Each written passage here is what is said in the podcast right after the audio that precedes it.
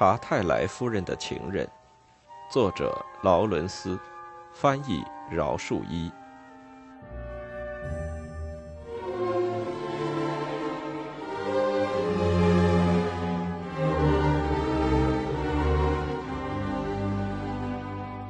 第四章，康妮常常预感到，他和灭克，人们这样叫他，他们的关系是不会有什么结果的。可是其他的男人好像不在他的眼里。他牵系着克里夫，他需要他的大部分生命，而他也给他。但是他也需要一个男子给他大部分的生命，这是克里夫没有给也不能给的。于是他不时地和灭克里斯幽会，但是他已经预知这是要完结的。和灭克里斯是没有什么东西可以长久的，他的天性是要迫使他破坏一切关系，而重新成为自由的、孤独的、寂寞的野狗。在他看来，这是他的大需要，虽然他总是说，他把我丢弃了。人们以为世界上是充满着可能的事的，但是在多数的个人经验上，可能的事却这样的少。大海里有许多的好鱼，也许，但是大多数似乎只是些沙丁鱼和飞鱼。如果你自己不是沙丁鱼和飞鱼，你大概便要觉得在这大海里好鱼是很少的。克利夫的名声日造起来，甚至赚着钱了。许多人来勒格贝看他，康妮差不多天天都要招待客人，但是这些都是些沙丁鱼或飞鱼，偶尔的也有一尾较稀罕的鲶鱼或海鳗。有几个是常来的客，他们都是克利夫在剑桥大学的同学。有一个是唐米都克斯，他是服务军界的人，一个旅长。他说，军队生活使我有余暇去思想，而且免得我加入生活的战斗。还有理查梅，他是个爱尔兰人，他写一些关于星辰的科学著作。还有一位也是作家，他叫韩蒙。他们都和克利夫年纪相仿，都是当时的青年知识分子。他们都信仰精神生活，在精神生活范围以外的行为，那是私事，是无关重要的。你什么时候上厕所，谁也不想打听。这种事，除了自己以外，谁也不会感兴趣的。就是日常生活上，大部分的事情也是这样。你怎么弄钱？你是不是爱你的太太？你有没有外遇？所有这一切只是你自己的事，和上厕所一样，对他人是没有兴趣的。韩蒙是个身材高瘦的人，他有妻子和两个孩子，但是他和一个女打字员亲热得多。他说，性问题的要点，便是里面并没有什么要点。严格的说，那就不是个问题。我们不想跟他人上厕所，那么为什么我们要理睬他人的床地之事呢？问题就在这儿。假如我们把床地间的事看成和上厕所一样，那便没有什么问题了。这完全是无意义、无要点的事，这仅仅是个不正当的好奇心的问题罢了。说得对，韩蒙，你说得对。但是如果有什么人跟朱丽叶求爱，你便要沸腾起来了。如果他再追求下去，那你便要发作了。朱丽亚是韩蒙的妻子。嘿，那当然咯。要是什么人在我的客厅里撒起尿来，我肯定是要发作的。每个东西都有每个东西的位置嘛。这么说，要是有人和茱莉亚躲在壁龛里恋爱起来，你便不介意了吗？理查梅的态度是有点嘲弄的，因为他和茱莉亚曾经有过点眉目传情的事，而给韩蒙严峻的破坏了。那我自然是要介意，性爱是我和茱莉亚两人之间的事，如果谁想插进来，自然我是要介意的。那清瘦而有雀斑的唐米都克斯，比起苍白而且肥胖的查理梅来，更带有爱尔兰色彩。他说：“总而言之，韩蒙，你有一种很强的占有性和一种很强的自负的意志，而且你老想成功。自从我决意投身军界以来，我已经还与世俗接触。现在我才知道，人们是多么切望着成功和出人头地。我们的个性在这方面发展得多么过火！当然，像你这样的人，是以为得了一个女子的帮助是易于成功的，这便是你所以这样嫉妒的缘故。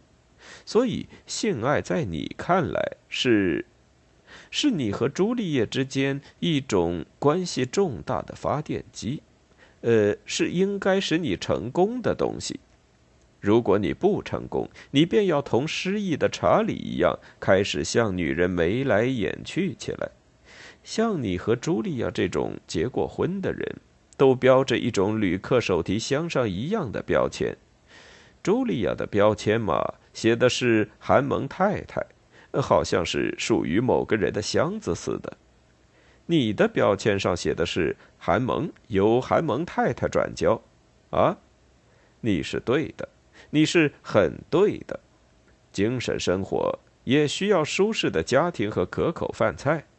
你是很对的，精神生活还需要子孙兴旺呢。这一切都以成功与否为转移，成功便是一切事情的中轴。韩蒙听了，似乎有点生气。他对自己的心地清白、不随俗浮沉是有点自负的。虽然如此，他确实又是希望成功的。那是真的，你没有钱便不能生活，查理梅说。你有相当的钱才能生活下去，没有钱，甚至思想都不能自由，否则你的肚子是不答应的。但是在我看来，在性爱上，你尽可以把标签除去，我们既可以自由地向任何人谈话，那么为什么我们不能向任何我们喜欢的女子求爱呢？哼，好色的凯尔特人，克里夫说。好色？为什么不呢？我不明白为什么同一个女人睡觉，比同她跳舞，或是同她谈天气的好坏，对她有什么更大的害处。那不过就是感觉的交换代替了思想的交换罢了，那为什么不可以呢？就像兔子一样苟合，韩蒙说。那又为什么不可以呢？兔子有什么不对吗？难道兔子比那神经病的、革命的、充满仇恨的人类更坏吗？可是我们并不是兔子呀。不错。我们有个心灵，我们有些关于天文的问题要计算，这问题与我差不多比生死还重要。有时消化不良妨碍我的工作，饥饿的时候妨碍得更厉害。同样，性的饥饿也妨碍我，那又该怎么办呢？我想你受的是性欲过度后的消化不良的苦吧？韩蒙讥讽地问。不是。我吃也不过度，性交也不过度，过度是可以自由制止的，但是饥饿便没有什么办法。你是想叫我被饿死吗？一点儿也不，你也可以结婚呢。你怎么知道我可以结婚？结婚也许不宜于我的精神结构，结婚也许要把我的精神变成荒谬，我是不适合结婚的。那么我便应该像和尚似的关在狗笼子里。没有这样的狂妄的事，我的朋友，我必要生活和弄我的计算。我有时也需要女人，这并不是什么了不起的事。谁要发什么道德风化的议论，我都不理睬。如果有个女人像个箱子似的带着我的名字和住址的标签到处乱跑，我定要觉得羞耻了。因为和茱莉亚调情的事，这两个人各自抱着怨恨。查理，你这意思倒很有趣，杜克斯说。性交不过是谈话的另一种形式，不过谈话是把字句说出来，而性交却是把字句做出来罢了。我觉得这很对。我以为我们既可以和女子们换天气好坏的意见，也可以和她们交换性欲的感觉和情绪。性交可以说是男女间肉体的正常谈话。假如你和一个女子没有共同的见识，那你是不会同她谈话的，谈起来也是索然无味。同样的道理，假如你和一个女子没有共同的情绪或者同情，你便不跟她睡觉。但是你若有了，你若对一个女人共有了相当的情绪或同情，你便该和她睡觉。查理梅说，和她睡去，这是唯一可干的正经事。同样道理，要是你和谁谈得有味，你便谈个痛快，这是唯一可干的正经事。你并不假惺惺地咬着舌头不说，那时你是欲罢不能的。和女人睡觉也是这个道理。不不不不，韩蒙说，这话不对。拿你自己来说吧，老梅，你一半的精力浪费在女人身上。你固然是有才能，但你绝不会干你应该干的事。你的才能在那另一方面用得太多。哼，也许吧。不过，亲爱的韩蒙，不管你结过婚没有，你的才能却在这一方面用得太少。你的心灵也许保持着纯洁正直，但是你的心灵是干枯下去的。在我看来，你那纯洁的心灵干枯的和木杆一样，你愈说愈干。汤米·杜克斯不禁大笑起来。算了吧，算了吧，你们两个心灵，他说。你们看我，我并不干什么高尚纯洁的心灵工作，我只汲取他人的意见。然而，我既不结婚，也不追逐女人。我觉得查理说得很对，要是他想去追女人，他很自由的可以不追逐的过活，但是我绝不禁止他去追逐。至于韩蒙呢？他有的是占有的天性，因此那径直的路和狭隘的门自然是适合他的了。你们瞧着吧，他不久便要成为真正的文豪，从头到脚都写上 A B C。 至于我自己呢，我什么都说不上，我只是个好花舌的人。哎，你的意见怎样，克利夫？你以为性爱是帮助一个男人在世上成功的发电机吗？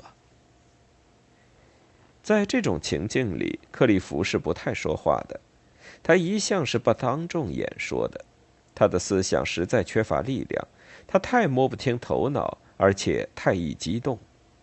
杜克斯的问题使他不安的脸红起来。啊，他说，呃，因为我自己是个呃嗯失了战斗力的人，呃，我觉得对这个问题，嗯，没什么好说的。不对，杜克斯说，你的上部战斗力一点没失掉，你的心灵生活是健全的、完整的，所以让我们听听你的意见。哼，克利夫喃喃地说道，不论怎样，我想我没有多大的意见，我是想结婚吧，不要多说了，这大概便是我的意见。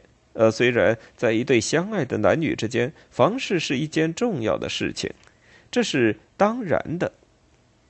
怎么个重要法呢？杜克斯问道。呃，那可以促进亲密，克利夫说。这种谈话使他不安的像一个女子。好的，查理和我都相信，性交是一种互通生气的方法。像说话一样，要是一个女子开始同我做性的谈入，自然时机一到，我便要把这种谈话同她到床上去完结，不幸的是，没有女子同我开始谈这些话，所以我总是独自上床去，而我的身子也不见得有什么更坏。至少我是这样希望，因为我怎么知道呢？无论如何，我没有什么天文计算要被妨碍，也没有什么不朽的著作要写，我只是一个隐匿在军队里的懒汉罢了。房子沉静下来，四个男人在抽烟，康妮坐在那儿，一针一针的做火。是的，他坐在那儿，一声不响的坐在那儿。他想象一个耗子似的静坐在那里，不去打扰这知识高超的贵绅们的每件重要争论。他不得不站在那儿，没有了他，他们的谈话便没有这么起劲。他不得不坐在那儿，没有他，他们的谈话便没有这么起劲，他们的意见便不能自由发挥。没有康妮，克利夫便要变成更局促、更不安、更易烦躁。谈话也毫无生气。唐米·杜克斯是最健谈的，康妮在场有点使他觉得兴致勃然。他不大喜欢寒蒙，他觉得他在心灵上是个自私自利的人。至于查理梅，他虽然觉得他有可喜的地方，却有点讨厌他，管他什么星座。多少晚上，康妮在那儿听过这四个人或是其他一二十个人的讨论，他们的讨论从来就没有什么结果，他也不觉得多大的烦恼。他喜欢听他们的新曲，特别是唐米在座的时候，那是有趣的。他们并不吻你、触摸你，但是他们却把心灵向你和盘托出，那是很有趣的。不过他们的心是多么冷酷。然而有时也有点令他觉得讨厌，他们一提起了灭克里斯的名，便盛气凌人地骂他是杂种的亲近者，是无教育的最下贱的下流人。但是康妮却比较尊重他，不论他是不是杂种和下流人，他却一直向目的地走去。他并不仅仅用无限词语到处去夸耀精神生活。康妮并不反对精神生活，而且他还从中得到激愤，但是他觉得人们把精神的生活的好处说得太过于铺张扬丽了。他很喜欢在那香烟的烟雾参加这些密友友聚，这是他私下起的名字，他觉得很有趣，而且觉得自得，因为没有他默默在座的时候，他们连谈话都不起劲。他很尊重思想，而这些人至少是努力地做纯正的思想。但是无论如何，那儿有个深不可测的神秘。他们空洞的、无结果的议论着，但是议论的究竟是什么，他怎么也不能知道，而灭克里斯也弄不清楚。但是灭克里斯并不想做什么，他只求明哲保身，竭力哄骗大家，正如大家是竭力哄骗他一样。